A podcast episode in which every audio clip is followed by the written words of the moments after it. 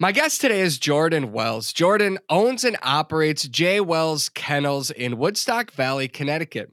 I'll pick Jordan's brain to pull out the details that make him one of the country's top bird dog trainers today, and we'll discuss his Wells Fetch method.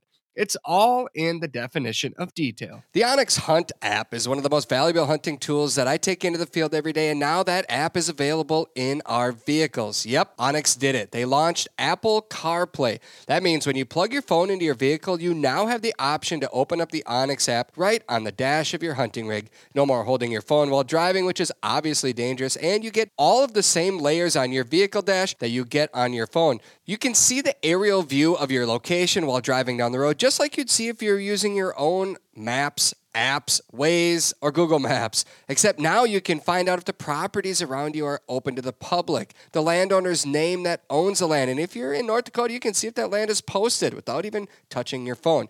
To use this feature, simply make sure your onX app is up to date. And if you're not an iPhone user, don't worry. onX is currently working on the same platform for Android phones too.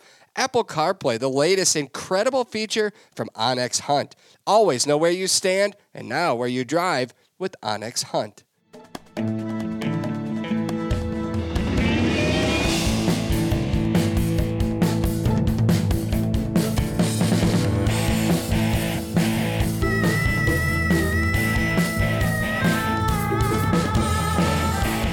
All right, all right, here we go. Welcome to this week's episode of the Flush Podcast. I'm Travis Frank. I'm your host. Brandon Morton, as always, produces the show. Our guest today is Jordan Wells from J. Wells Kennels. And normally we like to banter back and forth a little bit, Brandon, but I'm sorry. I'm gonna I'm gonna go right to our guest today. I hope you're all right with it. I can handle it, I guess. all right, all right. Well, I've been told from many well-respected dog trainers in the country that Jordan, or you are one of the top dog trainers in the game today, and that you don't have a lot of time to be away from the dogs at your kennel. So we thank you for making time for us today. We really appreciate it. No, I'm appreciated that you asked me to be on here with you guys. It's a great opportunity as well. All right. Well, let's just get right to it. What does a typical day at your kennel look like this time of the year? It's a uh, long day. Uh, we wake up, um, get out there around 6.30, 7 o'clock and try to get the kennel under control. Um, so the, the morning kind of starts with getting the kennel, keep getting order in the kennel, um, getting all dogs, you know, ready for the day, um, cleaning, and then we get dogs kind of moving right away. Um, the dogs are ready to go, so we get boarding, daycare, and training at our kennel. So we get daycare drop offs in the morning time.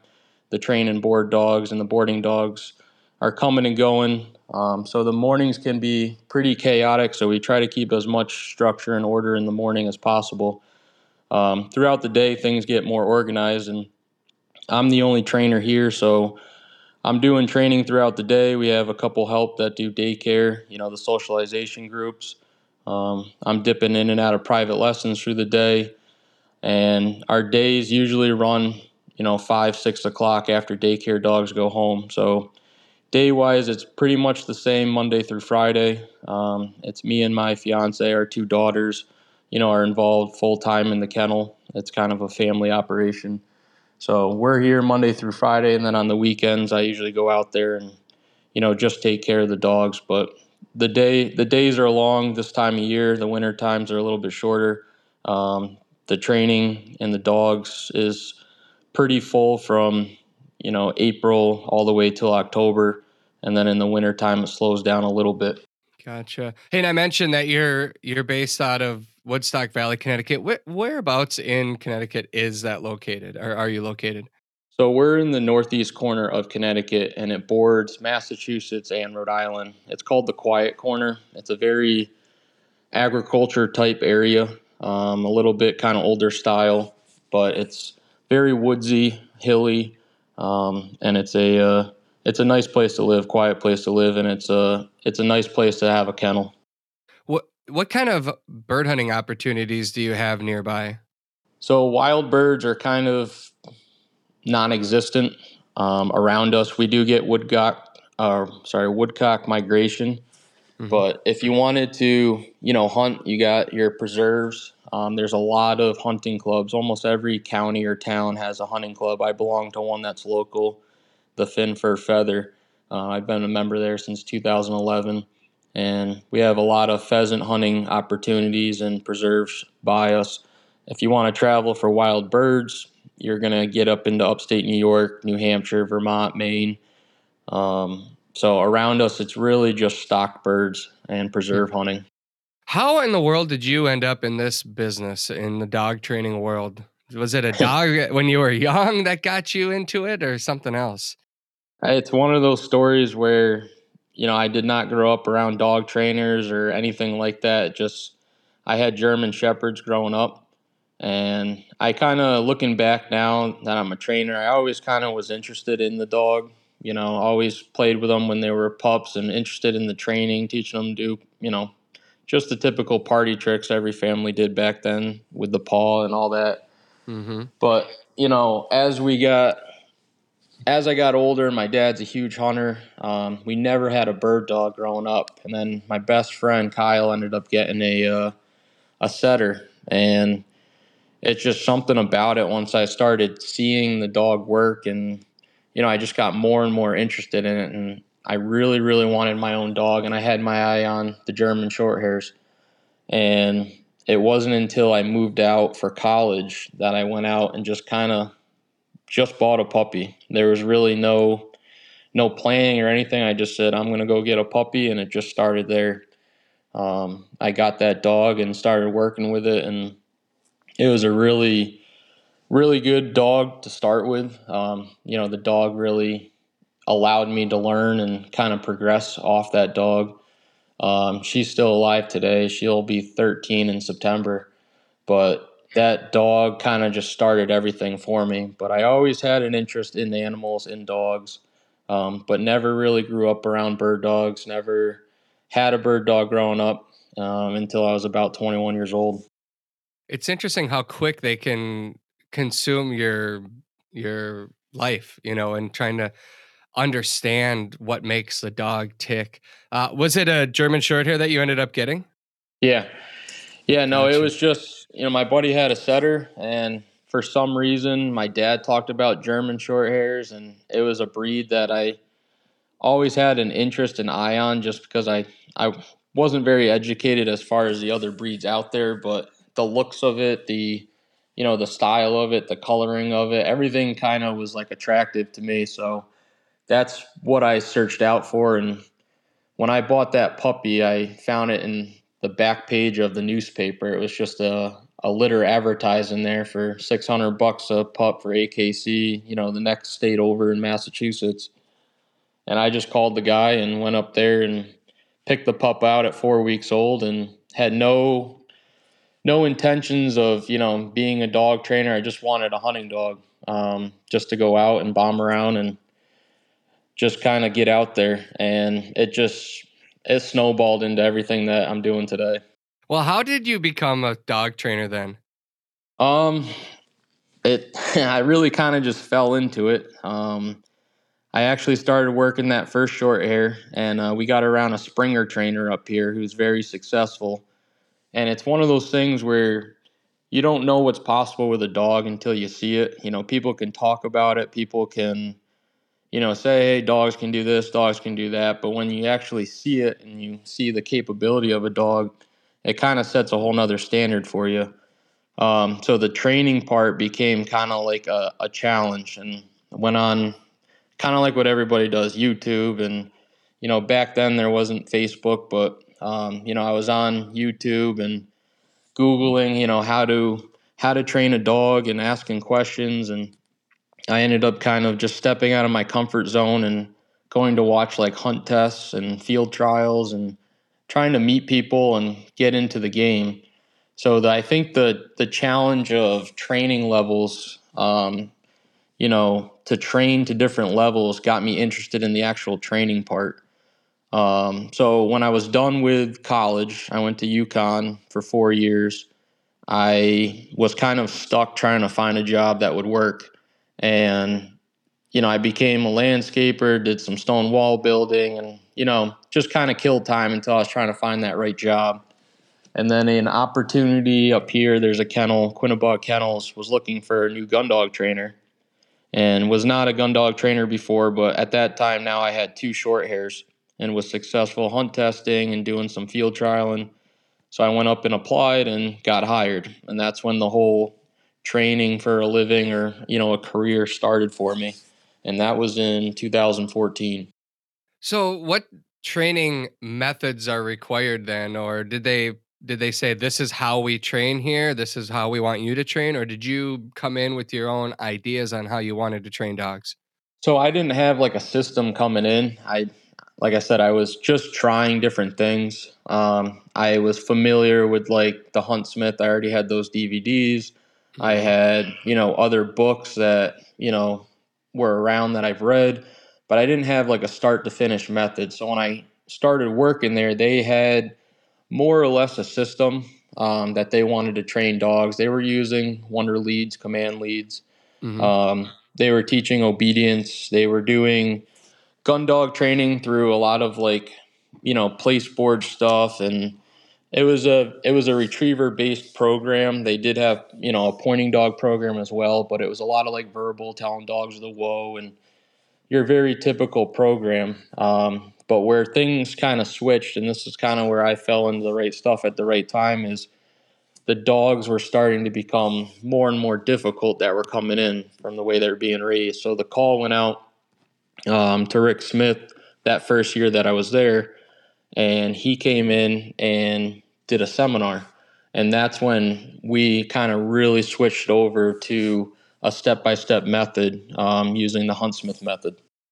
What's it like when you see a, a legendary dog trainer like Rick Smith in action working with a dog? I mean, I've I've been fortunate to watch some really really exceptional dog handlers work with dogs and for me it's it's just like I, my jaw is just dropping watching how that dog goes from a wild dog to listening, looking, anticipating. I mean, it's it's so cool. What is it like for you in your world at that time to see somebody like Rick up there talking to the dogs without saying a word?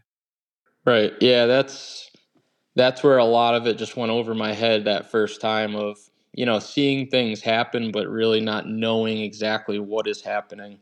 And that's a that's a big piece of the puzzle nowadays of looking back of seeing all the little details that actually happen, um, but you kind of just overlook them all. So it was, I think it was overwhelming in the beginning to see how easy, you know, things could be done, but then you try it and it's it's hard, it's frustrating.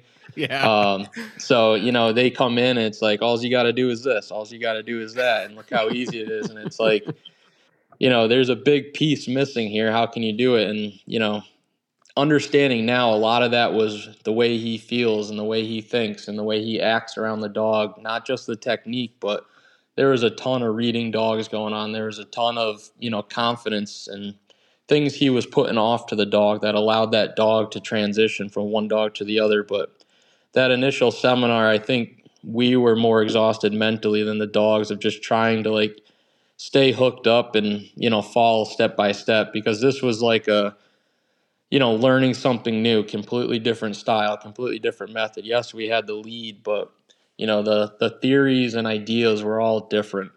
So is that the point where you said, "All right, I'm going to go with this this training method then or, or yeah, the, the kennel owner, yeah, the kennel owner like committed 100% to, you know, this is what we're going to need use guys. This is it's more effective. It's going to allow us to train more dogs. It's going to get, you know, the new dogs that are coming in that are full of like behavioral issues. They're stressed out, they're scared, they're nervous, they're dominant, they're pushy. You know, this system is going to help us, you know, be more successful. So we jumped on board right away to, you know, changing everything, putting, you know, cables in, chain gangs down. Um, because we used to work dogs one at a time out of the kennel um, so like time, you know, function, you know, the way the dogs are responding, the way the dogs would watch another dog work and learn just by watching, it allowed us to to get a much more organization to our operation. Gotcha. I, I sometimes wonder. I mean, I feel like so many different trainers that I've talked to go back. It like it goes back to Delmar Smith, Rick and Ronnie Smith so often. I'm just amazed at how often things are built off of what they've launched with the Huntsmith method. Do you have an idea, you know, dog trainers around the country, what percentage, if you had to guess, like what percent has built their program off of that method? I I know the principles of what they do and what other trainers you know, talking to Rick, and he calls it my pedigree of dog trainers, you know, that I have behind me. You know, he shares stories of this guy, and he shares stories of his father and then his grandfather. Um, so I think things getting passed down theory wise come from just a couple people. Um, but every trainer, you know, evolves it in a different direction. But the core, the, you know, the principles, you know, I see it a lot. Um, even going to other seminars, it's like, all right, here's a different road, but they're they're doing the same thing. So I think it's I think a lot of trainers are based upon you know using their their principles and their their concepts, but I don't know percentage wise of how many people you know stick to the system 100. Um, percent I'm I'm I'm really not sure, but there's there's a good crowd up here in New England. Um, I know a lot of the NAVHDA chapters. You know, some people fight it, some people don't. But there's a lot of people up here in the NAVHDA, the field trial game, you know, the hunt test game that are using a lot of their core principles to get dog training done. Um, so I, I would say it's at least a 50% mark up here in this area. Wow. Well, you were at a, excuse me, you were at a kennel there and then you went on your own. At what point did you go on your own and how has things evolved for you today? So from there, I got a job offer to move to Long Island and exclusively kind of guide and manage a private preserve down there in the Hamptons. So that was kind of like, you know, a question mark of do I really want to go? And, you know, everybody said you won't know unless you try. So I left that kennel and took another job down in Long Island and ended up guiding from 2018 to uh, 2022. Um, so went down there, you know, lived in Long Island, lived on the preserve there, um, and then I started dog training, kind of for myself at that time. Um, you know, just one on one with clients, taking board and train dogs. And then I really saw like a, a huge difference of leaving leaving working for someone else and then working for myself as far as for the dog training and it just became a huge rewarding feeling. I got almost like a taste of what it would be like to have a full-blown operation for myself. I was you know committed to working at that preserve. You know, I had hours, I had to take hunts whenever they came through for 6 months. Um, so I still had some tie downs on me, but the job there it was not turning into the job that was originally offered. So, and then by that time, I had two daughters.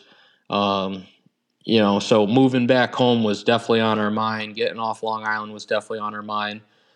But it was like how, and then you know, me and my fiance Jamie, we were just like, let's let's just go big with this and open our own operation back home and just give it a go. And that was the scariest feeling I can tell you that I've ever tried to kind of process is just giving up everything and starting all over and the big question mark are we going to make it? Um, but you know at that time you know looking back you know at the last kennel i met sonny um, you know 2015 i flew out to him. Um, you know where i am today is a huge part of him. Um, sonny picars yep sonny picars a Hay Creek yep. kennel so yep you know these decisions and everything like that the history of this is he had a big part in pushing me pushing me you know you're not cut out to work for anybody. You need to try it you know. It's better to try and fail than never try at all. And through this whole like four years you know he's like you're gonna get bored and you're gonna want something more. And it ended up being all true. Um, so you know getting into this method with rick and then uh, you know, Sonny flew out there to work with me at the at Quinebaug Kennels one on one, and then right after he left, I was sent out to mentor with Sonny at Wisconsin. So our relationship got you know stronger and stronger, um, working one on one and developing all this, um, and then evolving it a lot in kind of our own direction. And I got a huge taste of that in Long Island, and the the decision came to just go big with this and just do it for myself. Um, you know, invest everything. You know, build my own kennel, um, move back, and just go for it. And that Wow. that's where we are today.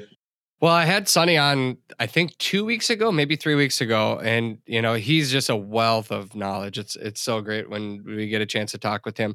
But you know, we, we talked about just the demand for his services right now, and over the last couple of years, since you know COVID, everyone seemed to have a new dog during COVID. Um, are you are you seeing a crazy demand out there on the East Coast for people that need to get their dogs trained or that want to work with a trainer like you? Yeah, and it's kind of where Sonny went to and is going back to is all dogs. So, you know, in Long Island, I I was not, you know, bird dog only. I was all train whatever because the same enjoyment, you know, comes out of it all for me. I think it's helping the people, um, you know, just seeing them be successful. But I mean, we'd work anything. So the demand is for all dogs, and that's kind of what we do. So we're not segregated to just hunting breeds or bird dogs. There is a huge, you know, percentage of them coming through, but the demand is is huge. Um, people, you know, I would say the standard of training is different. Um, you know, I think it's more of helping people with their dog, just how to live with it, just how to raise it, just how to where do I start? You know, what do I even do? How do I feed it? So it's the demand is anywhere you want it to be. It could be the highest levels of bird dog training. It could be helping people raise puppies. It could be aggression. It could be fear. Um, it could be really whatever you want it to be. The demand is, you know, it's just sitting there waiting for somebody to to grab it. When when someone calls to ask you if you'll train their dog, do they interview you for the job or do you interview them to accept their dog? So a lot of our calls are referrals. So somebody had a positive experience and we help them, and then they tell somebody else to call. Um, so like this morning, I did a private lesson before this with uh, a vet tech from my vet. Um, you know, they got a new puppy, uh, German Shepherd mix, and so a lot of the times when people call, there's already a little bit of history there that they have some trust in you. Um, Mm. So that's kind of how a lot of this ends up is referral based. We we do zero advertising except for our Facebook page. Um, so a lot of the calls that come in, people are already understanding of what we're doing. Um, very rarely does it, you know, somebody call and say, "Hey, I just heard of you know you and what do you do there?" Then the interview starts. Then the you know, we have to take it way back to the beginning, explain what we do, our methods, and who we are, and how long we've been doing it. And then it gets into their end of, well, this is our first dog, our third dog, the first one. So the interview more happens with the newer people. Um, but most people come in and say, hey, I heard you did great things with my friend's dog. Can you help me? And it's like, yes, we can. And that that invitation's already there for them. Um, so it's it depends on the clients, you know, but more or less it's it's a very open relationship and it's a very it has to be a trusting relationship. So that trust needs to be built first because people treat dogs like their kids and it's a very emotional process for the dog or I mean for the human because of the dog. So Mhm. I think that interview if you kind of look at it it's a it's a very very kind of trusting type conversation that you have to get through. For sure. So, what would you tell people that have a dog that they're considering sending to a trainer to work with a trainer to learn with a trainer? Um, what advice would you give them when they're looking for a trainer? And you know, maybe it's somebody on the East Coast that would come to you, but let's say they're in Texas or they're in um, California or Minnesota. I mean, wh- what advice can you give them when they're seeking that out? Yeah, so that's a that's a deep question because there's so many out there. Um, you know, if if I was going to really put it down on what to look for, it would be don't go off just advertising, marketing, social media because there's a lot of a lot of kind of fake stuff out there. So anybody can edit a video and make it look really great. So go visit the trainer. Even, hey, can I hang out? But the dogs are really what's going to tell you who the trainer is. Um, they don't have the capability to lie for that trainer. So if you go, you know, visit a kennel and it's chaos or it's dirty or the dogs are fear driven or nervous, you know, ask them, ask him or her, um, you know, work a dog and see how that dog responds around that trainer. Um, the dogs are really what's going to tell you. And if you don't know what you're looking for, it doesn't really help you a lot. But um, I think the dogs of what that trainer is putting out there, um, the feedback that you know they're getting, the accomplishments that those dogs are going out. Um, you know, how does that trainer work with people? Is he just a dog trainer, or can he teach? You know, can mm-hmm. you teach the people? Can you can you get this dog to work for the owner? Um, there's a lot of big pieces that go into being a dog trainer. It's not just train the dog and then your job's done. It's, you know, now we got to get that dog to work for the owner. We got to get it to transition home. But, you know, when I, I get people here apprenticing and coming to even stay for, there's another guy coming in a couple weeks, just, hey, can I hang out for two to three days and apprentice? The first thing I tell them is when people come here and walk in here, I don't want them to think that they're at a dog kennel. And most people say, you know, and recognize things are different. Um, you know, there's no chaos, there's no barking, it doesn't smell like a kennel. Um, you know, there's a lot of pieces to that. So I think going to look for a trainer out there, you know, look at the dogs, look at the facility, look at the feedback that people are saying about that trainer um, but do not just go online and say, man, they got one fancy website. They must be good. You know, they do great at social media and they must be go- good um, because there's a lot of, you know, fake stuff there. Mm-hmm. On the header of your website, it says the definition of detail. What does that mean to you? Yeah, so that's, uh, you know, hanging around Sonny a lot, mentoring with him. Like I said, I owe a lot to him. It's it was all about detail stuff. So, you know, it was not just detail for the dogs, but it's honestly the way food bags are stacked. It's how clean the kennel is. It's, you know, everything how you walk, how you talk, um, how you greet people, um, the way that, you know, your ATV looks. It's just everything has to be detailed um, to the part of it's just different. It's a higher standard. Um, and then training dogs on the training side, paying attention to that detail, you know, the eye blinks, the licks, the body movements, the muscle tone. Um, it just kind of consumed me that, you know, if you pay attention to detail for everything, um, it just makes the day easier and it makes the training, you know, that much easier. Um, so the definition of detail became kind of my slogan that it, it's more based upon a standard. Um, you know, we will go that extra mile for everything. You talk about the details that you mentioned in the dogs, the the blinks, the licks, things like that, the soft eyes. I mean, they all tell you something what that dog is thinking in that exact moment. And that to me is some of the most fascinating stuff when you're working with the dog. Uh, we'll get into that, but when when someone brings a dog to your kennel, how do you begin evaluating that dog to determine where your training process begins? Yeah. Um, I think the biggest thing is I try to see how that dog just even gets out of the car. You know, how does it walk through the front door of the kennel? Um, you know, is it fearful, tail tucked? Is the dog nervous or is the dog plowing through the front door, you know, confident? um, so, like I said, the dogs tell the whole story. The person can say whatever they want, but I try to just listen to the dog and pay attention to the dog because they're going to tell you what they need right away. So, you know, if a dog is in the car, they pull in and the dog's sitting there barking its head off in the car, and the people are almost embarrassed to just go get the dog out of the car. Um, you know, we've had people carry their dogs into the kennel because they won't walk on a leash. And so you kind of can see exactly what that dog needs right away, or, you know, what that lesson or what that you know program is going to look like for that dog. Um, so I think paying attention to that initial just first couple minutes, um, letting that dog conversate. So for example, this morning you know, that shepherd mix comes in. Um, we come out back to the training area. We have our obstacle obstacle course set up, and there's about twenty something dogs on uh, the chain gangs out there, and that dog just starts putting its scruffs up, scared for its life, growling, just extremely nervous.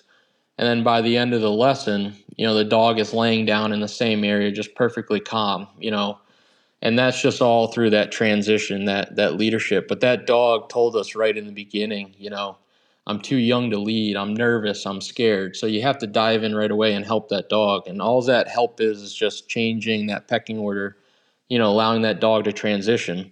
Um, but if that dog, you know, came in looking different, you know, things may have changed or happened quicker or slower for that dog. But you have to really pay attention to what the dog is saying. Um, people can tell you the whole backstory, but the dog, they may have it totally backwards. So I think the initial evaluation is let the dog tell you what they need. I love my dog, and like you, I always want to make sure that she has what she needs to stay healthy year round and perform at her best in the field. That's why I feed Daisy Nutrisource high performance dog food. Nutrisource dog food comes with their Good for Life system that includes four key ingredients that work together to support gut health, heart health, and the overall well being of our dogs. I have complete confidence that my dog has all of the nutrition to excel in the field and make it through a rigorous hunting season. I've seen it firsthand, and she loves her food. Take it from me and my dog Daisy. Nutrisource high performance dog food can help your dog reach their full potential. Find the food that's right for your dog at NutrisourcePetFoods.com. If you're an outdoor lover on the go, then odds are good that you have toys and equipment that you want to haul. Aluma Trailers, well, they've got you covered. Their trailers are built by a hardworking team in Bancroft, Iowa. They have models for nearly any and every hauling need, from ATV and UTV trailers to utility, snowmobile, motorcycle, car trailers, and even fully enclosed trailers like mine.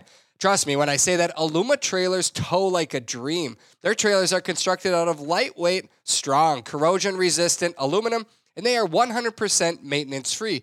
Plus, they come with an industry best five year warranty. Visit alumaklm.com to find a trailer that fits your needs. Now is a great time to make the most of all that tasty meat you harvested. Maybe it's time to try a new recipe, sprinkle on a new seasoning, or make your own jerky and sausage. Trust me, it's not that hard to do, and it can be fun for the whole family. It doesn't matter what you harvested or what you want to prepare with it. Walton's has you covered. Walton's has everything but the meat. That's their motto. Waltons.com has everything, and I mean everything you need to process and prepare your meat. Plus, they have an online community called Meatgistics that's full of recipes and meat processing information. The sky's the limit, my friends. You don't have to be a pro to cook like one. Head to waltons.com today and enjoy meat processing season. Thankfully, it's a season that never ends.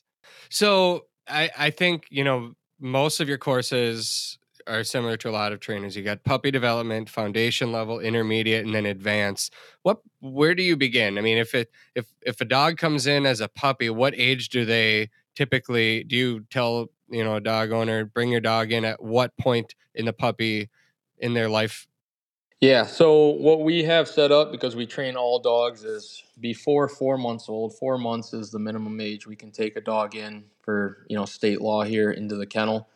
So before then, we're after private lessons. If it's a bird dog puppy, you know, go get that dog and bring it to us eight nine weeks old. Um, we're gonna start stuff right away. We're gonna try to replace mom right away and be that leader for that puppy. Um, don't let it develop stresses. Don't let it develop anxieties. Don't let it have that gap from leaving mom to you know six months old. Um, if it's just a regular obedience dog, same thing. Eight weeks old, or you know, say they rescued it, whatever. Um, we try to get those private lessons going right away.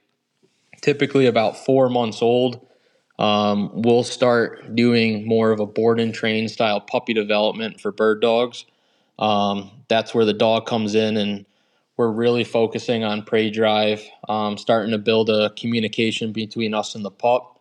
Um, and it's really starting to set the dog up for success for more formal training. The, you know, obedience type dog or your companion type dog, we also offer like a two week board and train for those puppies to set up for success for formal training. we're finding even you know those companion dogs that don't have a purpose, don't have a job, they're just a pet. We try to give them that purpose and that job, even though they're just going to be a pet. So that's a big deal for all dogs is that young puppy development for bird dogs and for companion dogs. We treat it the same. Obviously, for the bird dogs, there's a lot more pieces to it out in the field, but we're trying to set that dog up for formal training. So, four months old is where they usually come in and stay with us for a couple weeks. Before then, private lessons, we try to get after those dogs right away and give them leadership. How do you get a dog to increase the prey drive? So it's all presentation. So genetics, um, but there's got to be certain presentations that trigger certain primal instincts in that puppy. So if you just go out and you make a really man-made setup like a pigeon in a trap and just pop it, you know, you're just going to create a game. So you got to you know, and this is being around dogs gets you to think and act and look at everything more primal. So I'm just picturing of you know, I'm out in the middle of the woods and you know nothing else exists except this puppy and you know this bird. So what would this look like in the wild? So handicapping a young quail or something like that that's going to be successful for the puppy. But i want to see that dog primarily start to hunt that bird and start to become interested or play with that. So presentation is a huge part but keeping it as wild as possible is another big part of it. You know staying staying out of that puppy's head. Let him think, let him learn, let him make his own decisions. Um, you see a lot of these videos online of a puppy on a check cord and they're bringing it in, telling the dog to whoa, and a little young puppy wants to progress towards the bird and they're popping it and or they're setting the puppy back. Um, they're already starting to interrupt that learning process between the bird and the dog. Um, to me, that's a huge presentation issue. So that that bird drive is all about presentation and the experiences that puppy gets to have. You want that dog to catch it. Yeah, yeah. I I like dogs to bump, chase, and catch and possess that bird more than probably other people do because it it just lights a fire that will carry them through formal training later on. Yeah, so that's when you put the brakes on a pointing breed and have them stop later on. But you just want the prey drive to begin early, and you're talking right away, eight nine weeks, or how how early in life are they um, are they able to smell a bird in your world? Yeah, I mean, with my short hair litters, I've I mean they're starting five six weeks old. You know, I'm putting dead quail in there, um, and just kind of letting them learn to taste it. And again, I being around dogs, I got real primal in the way I look at life and everything. So I just picture, you know, mom would bring back a kill you know, mm-hmm. and just drop maybe a dead bird in there. And then those pups would learn to run to it and pull on it, pull its feathers, chomp on it, eat it, whatever. So I start doing that with my litters of just, hey, here's a fresh killed bird and drop it right in there. And then you can see the ones that initially run right over to there and start becoming interested. But that's that's young, five, six weeks old. They they start having that that real interest there. Um, but you know, private lessons and things like I try at eight weeks old, um, depending on what the breeder did with the puppies. But eight weeks old, just start right away with those birds. And presentation, you got to be careful. You know, if you bring a, a dead bird out and show it to that puppy, you know, just to see initial response. Some puppies will tuck its tail and back up, or some puppies don't even think twice and they grab it, or some are interested but not. So you got to move at the dog that's in front of you, their pace. Um, my gun club is is pretty scary where these guys get these pups. Like here's my five month old short hair. They want they go put a rooster out and they're gonna shoot over it for the first time all at once, and it's like the luck that those people have sometimes to just put that puppy out there and it just all comes together. It's the scariest thing I've ever seen. So presentation wise you know, for that young pup starting at five, six, seven, you just want it to be successful and positive, successful and positive, because you could really do a lot of bad imprinting at that age, also. What if you have that puppy with the tail tuck? What do you do to get get him over that to help him through that? Um, so it's it's a lot of that chase game. Um, so you get a dead bird and they're nervous. Usually, you get that bird moving, you know, and kind of getting that dog to make progress towards it. Um, it almost works better than trying to like force stuff onto the puppy. But Hmm. turning it into like a, you know, kind of like a tease game with that that nervous puppy. Um, sometimes the animation of the bird will will get that puppy to almost make a mistake and go out there and become interested in it. So that's a huge presentation thing um, of just offering a bird and say, okay, he's a little nervous, so I'm just gonna, you know, tease him a little bit and kind of pull it away from him. And when he gets pulled away from him, you'll see pretty quickly if you you can read that puppy, you can pull him out of that little nervous mindset. Um, but it's not a bad thing if they're initially nervous um, of that bird. It's it's just exposure at that point. Gotcha. At what point are you moving into the foundation level training techniques with the dog and and are you looking like trust, confidence, leadership are those kind of the key takeaways in that level of training? Yeah, and like I said, we try starting that foundational concept stuff right at eight weeks old. So we're just prepping for a dog to even learn how to be still at eight weeks old. Um, you know, how to stand there, how to how to move, how to you know come to us. We're we're already prepping for that foundational stuff. So you know, if there's a minimum age where the dog is ready for like a program for it, that's for us is around like five and a half, six months old. Um, you know, and we're trying as a young puppy to prep for that five and a half, six month old program. Um, but the foundation is all about communication to us. That's what I tell people is we started as a puppy. Maybe they didn't come to us as a puppy and they're just getting to us at six, seven, eight months old, all the way up year, year and a half, whatever it may be. Um, but that that foundation is going to give them a communication, which is going to build that trust, which is going to build that confidence. Um, our obstacle course, we really strive during that foundation program and that obstacle course to develop and teach, you know, all the things that we're looking to do with the dog. So, Are you Communicate. on I'm sorry to jump in, but you said obstacle course and now I'm like, all right, I got to hear more about this cuz Sonny went on about this course and how it's evolu- how it's revolutionized his dog training over the last several decades. Are you are you on the same type of program as Sonny with this course?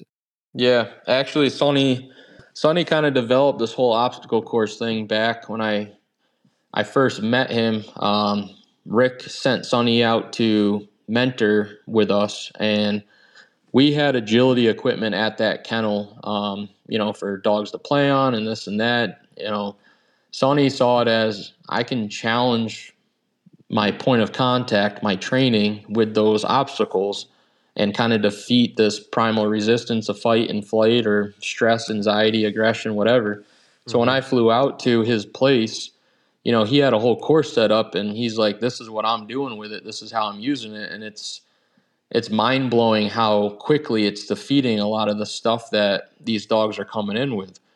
Um, and it was a mental defeat, not a physical defeat. It's not, you know, using force to try to get stuff done. It was just putting the dogs through you know a a challenge mentally and they they used all their resistance to try but it it absorbed it it extinguished it so i got mentored heavily with sonny in that obstacle course stuff and it has been kind of like i tell people it's the goosebumps for me now it's it's getting a dog through that course and working them through that it's been the core and the foundation of my whole training program I'm fascinated by it. I'm I'm going to Sonny's next weekend. He's got uh, a handful of people coming out there for a seminar. Are are you going to that, by the way?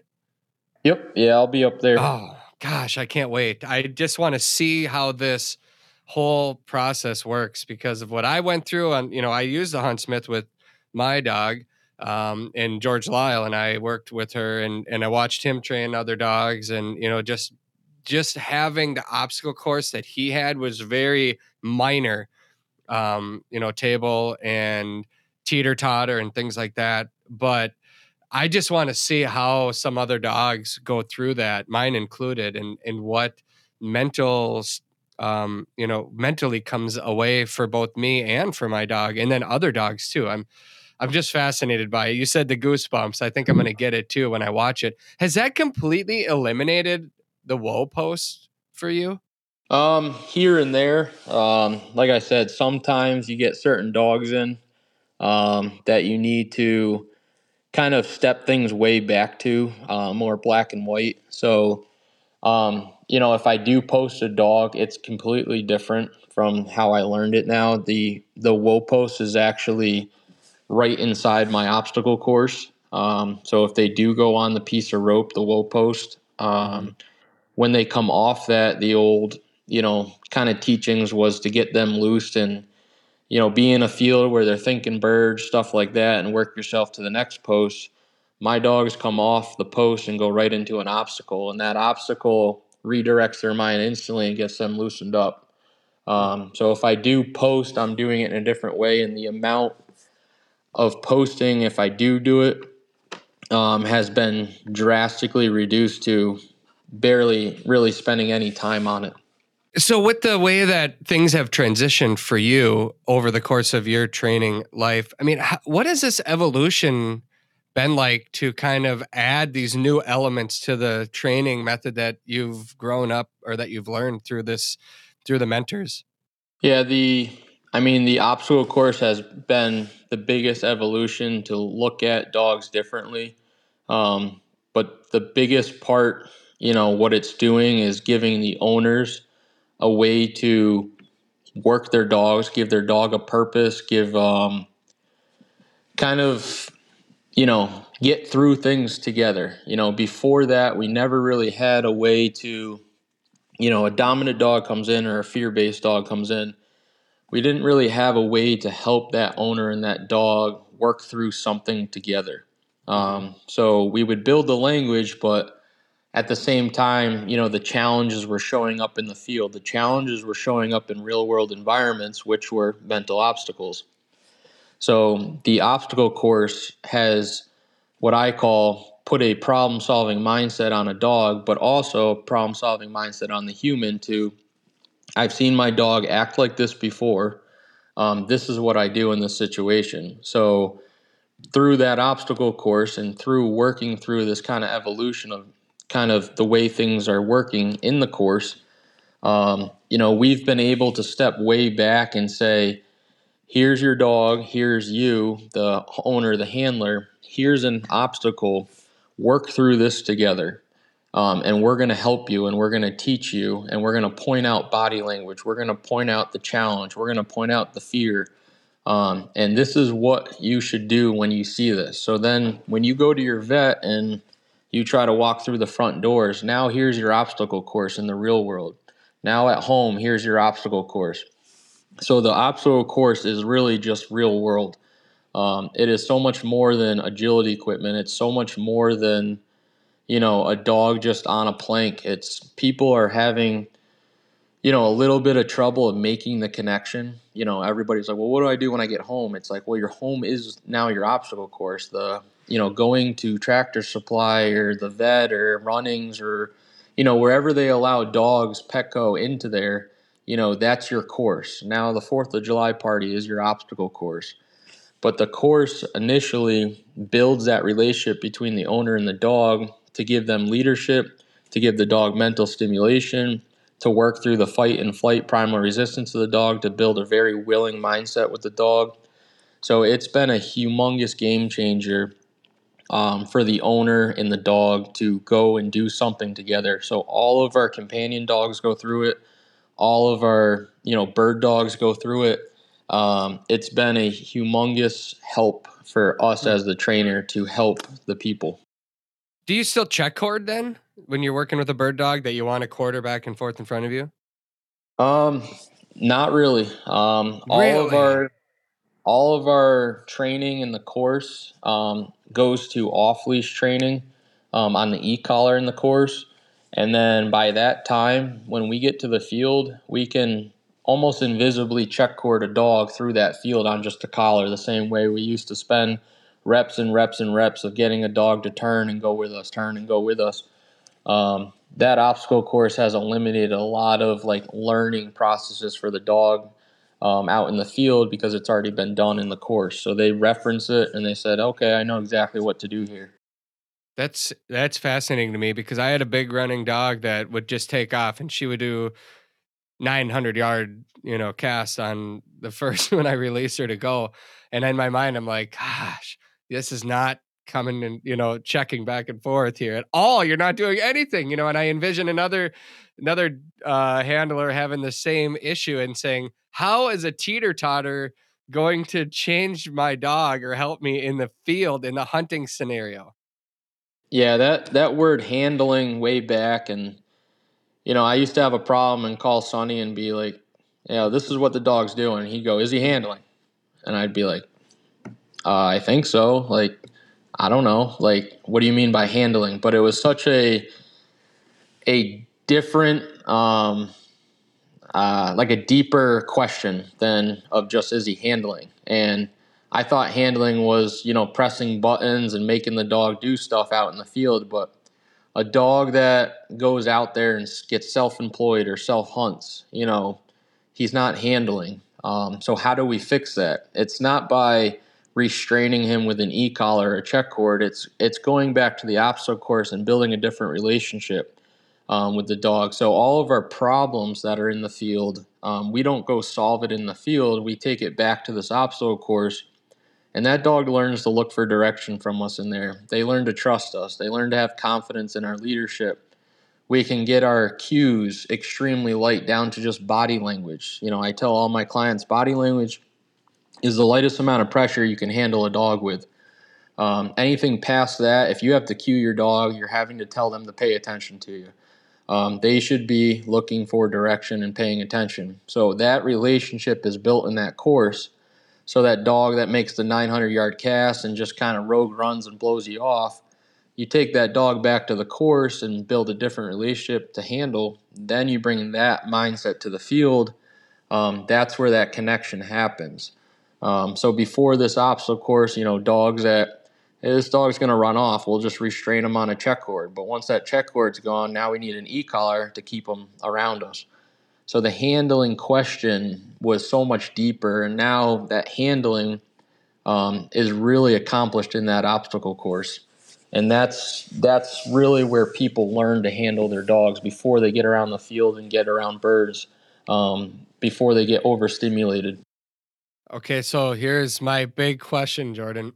my dog handles amazingly until she smells a bird. Then she says, Oh, let's go.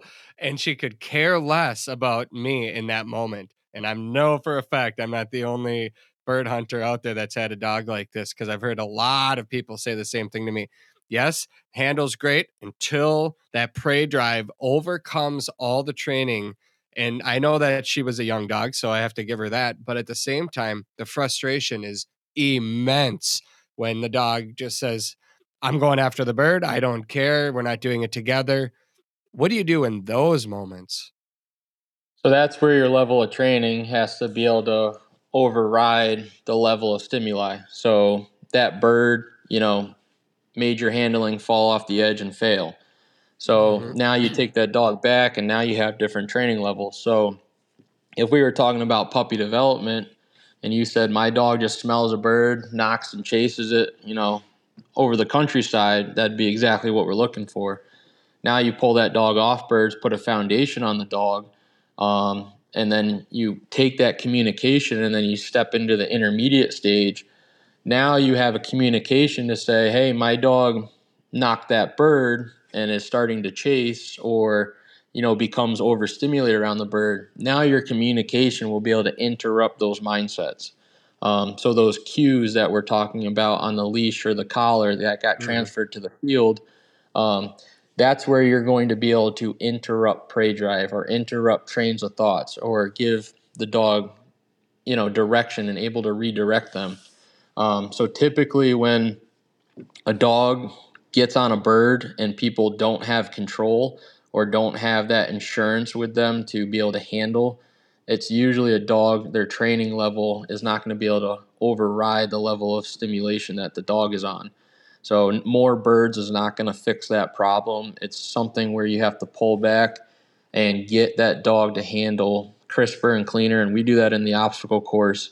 Um, and sometimes, you know, the level of training, you know, as far as for the bird work, that takes time. You know, taking chase from the dog and getting to a certain point of what the dog's job is on that bird. You're going to put rules on the game.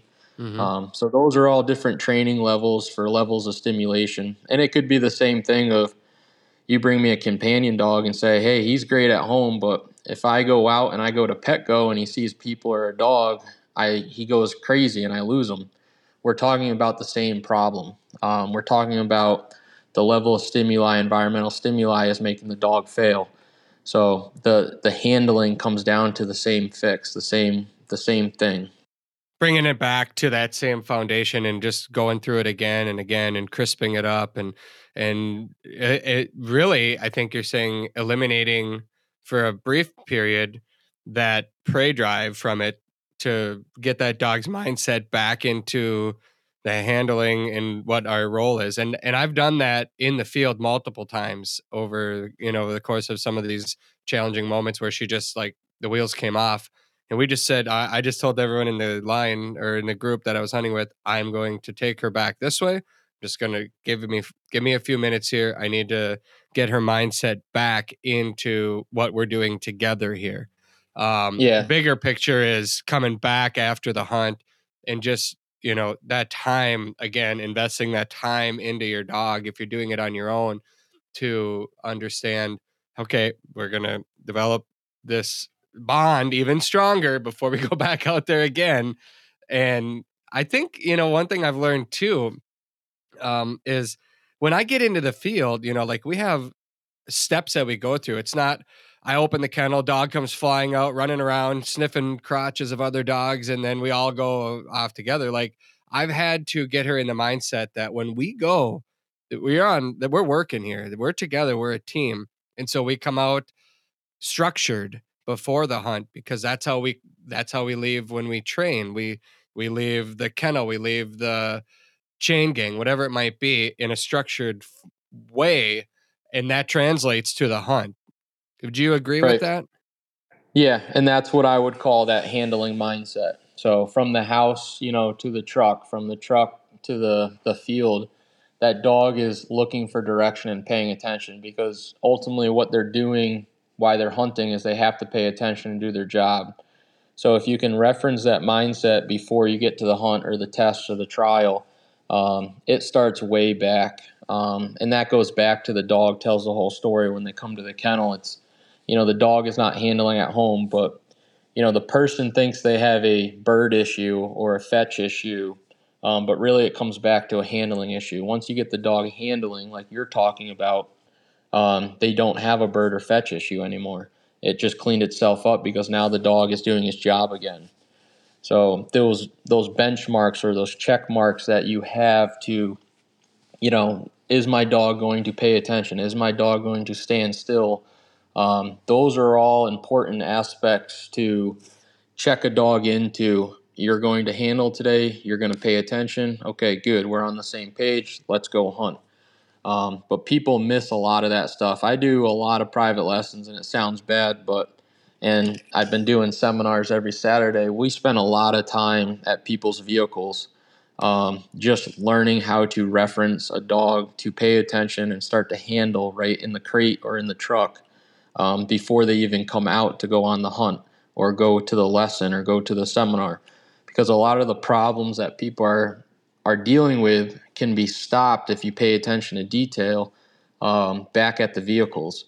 So exactly what you're talking about that structure that you're asking for it's so overlooked um, in a lot of you know environments that people bring their dogs into.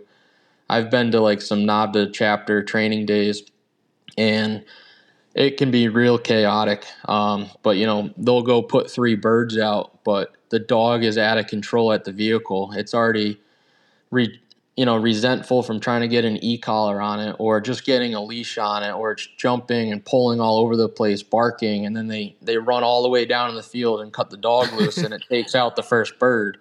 And that is a handling issue. It's not a bird issue, but next weekend they'll put more birds out so I try to like communicate to a lot of people that do lessons and you know go to those days. Those days are to test your training level, not to train.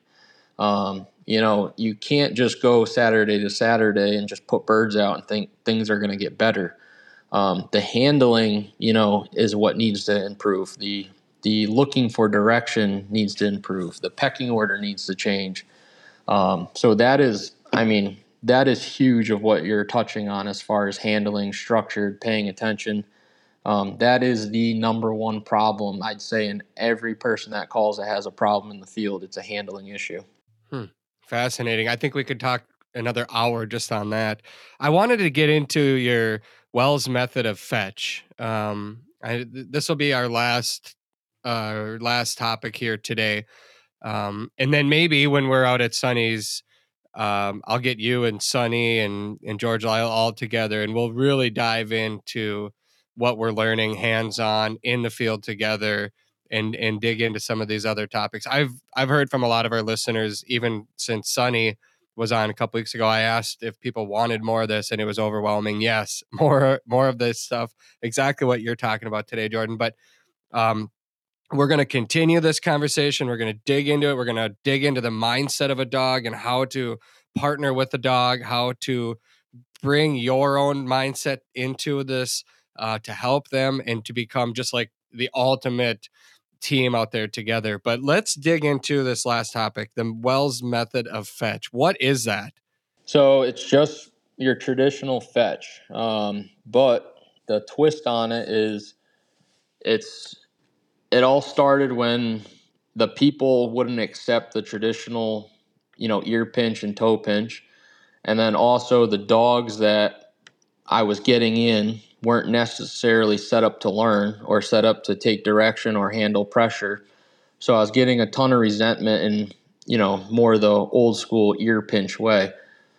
So I started back when I was working at Quinebaug Kennels too, starting to play with this. And after really learning, you know, how to use that command lead, the wonder lead, and mentoring with Sonny about these obstacles, um, I said, why can't this bumper just be another obstacle that we teach in this course? Why can't we take the mindset that the dog is in in the obstacle course looking for direction and very confident and trusting and introduce the bumper then instead of having this whole separate session, you know, creating a whole different point of contact on the ear or the toe um, trying to communicate through a brand new language like that. Um, so I saw a ton of resentment and pushback from the dogs and the people. So I said things have to change. So I started playing with this of using the lead and eliminating the ear and the toe, but putting the dog in the obstacle course where they're already in a trusting, confident mindset, learning mindset, and ask them to problem solve with the bumper. So I'm using the lead cue that the dog already knows how to take direction off of success, uh, successfully um, and introducing the bumper and teaching fetch in that relationship there. Um, and I started with it and I'm like, hey, this is working. So I got it going, got it going, and just dog after dog. And I'm like, man, this is working for every single dog. Um, there's zero resistance, you know, really working with the dogs. And, you know, thinking back of, well, I already got all the resistance out working through the course. Um, you know, there's not that that pushback. Um, so that was the biggest thing that I saw. So I kept just working at it, working at it, and it just became a thing. Um, you know, and it was just every single dog.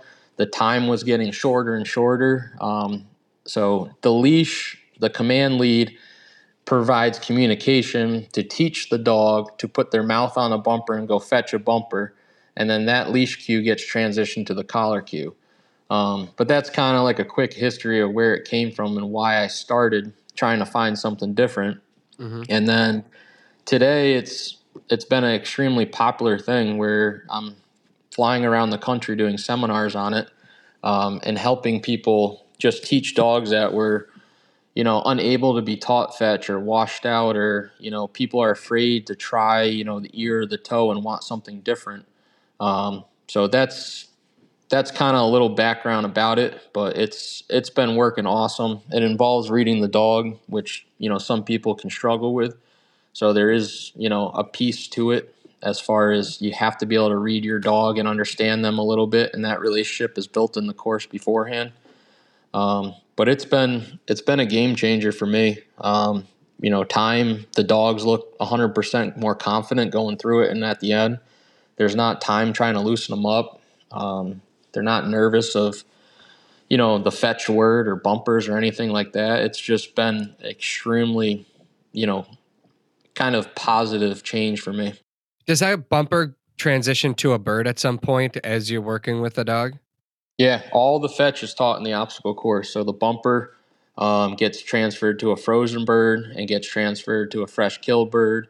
Um, the cue gets transferred to an e-collar cue, and then I completely train the dog to fetch in the obstacle course. So they're jumping, running through the obstacles with a bird in their mouth. Um, they're doing the teeter totters with a bird. They're learning to handle with a bird in their mouth or a bumper in their mouth, and then we go to the field for fetch. So by the time we get to the field, there's no possession, there's no hard mouthing, there's no, well, I'm not going to bring this back. There's an extremely easy transition to the field of go fetch that and bring it back to me. And they go, okay, we've been doing this in the course for the last week. Um, so everything from bumper to bird is done in that obstacle course first in my fetch method. And the obstacles you know absorb any resistance or pushback around birds or you know old behaviors so it's been it's been really working really well Ah, that's fascinating. I can't wait to see it in person. If somebody, we'll wrap it up here. If somebody wants to see this in person, you mentioned you fly around the country and do these seminars. What's coming up for you that people can participate in or see this in person? Or if they're on the East Coast and they want to come to your kennel, what's the best way for them to get more information from you? Yeah, I mean, the last seminar we just did was in Virginia. Um, we got the one in Wisconsin that's full coming up next weekend, but there's going to be more seminars probably advertised um, for this obstacle course stuff and the fetch method. Um, but pay attention to our Facebook page, um, our contacts on our um, website. Um, you can call up, and if you want to come mentor, you know, I've had people from Canada drive down and all over. If you want to come mentor for a couple days or a week or whatever and work one on one with it, um, you know, we're open to trying to help people out. So you can get in touch with us, and we'll try to point you in the right direction and help you out as much as possible. Okay, so the kennels that you operate is jwellskennels.com. And then are you on Instagram as well or just Facebook? Just Facebook. I'm not a huge social media person, so Jamie does a lot of the the Facebook posting, but mm-hmm. um, it's just Facebook at this time. Awesome. Well, we're uh, grateful that you've given us a few minutes of your time. I know you've got a lot of dogs to tend to back there and work with. I'm excited to meet you in a few days, actually, next weekend, not this coming, but the following. And I think we're going to just continue to take this conversation to new levels. I know that it's helping our listeners. I've been hearing from our listeners. I've gotten positive messages, um, and so I I think our goal here is to help people because we know that when their dogs are confident and they are confident in what they're doing, it translates to just enjoyable hunting experiences together in a lifetime uh, partnership with their bird dogs. That when other non hunters see it and see that relationship that you have. I can speak to mine and the fact that when I open a door, she stands there and looks at me. And when I give her the cue, she can walk through it and she'll walk next to my side. And if I release her, she'll go do, you know, whatever she wants to do. But there's just so much confidence in her that I love to see. And I am amazed at the amount of uh, jaws that hit the floor when they see what she does. I'm proud of her. Um, and I'm grateful for the mentorship that I've received from so many people, just like you, Jordan. So thank you very much. Uh, we'll we'll stay in touch and we'll continue this conversation next week on another episode of the Flush Podcast.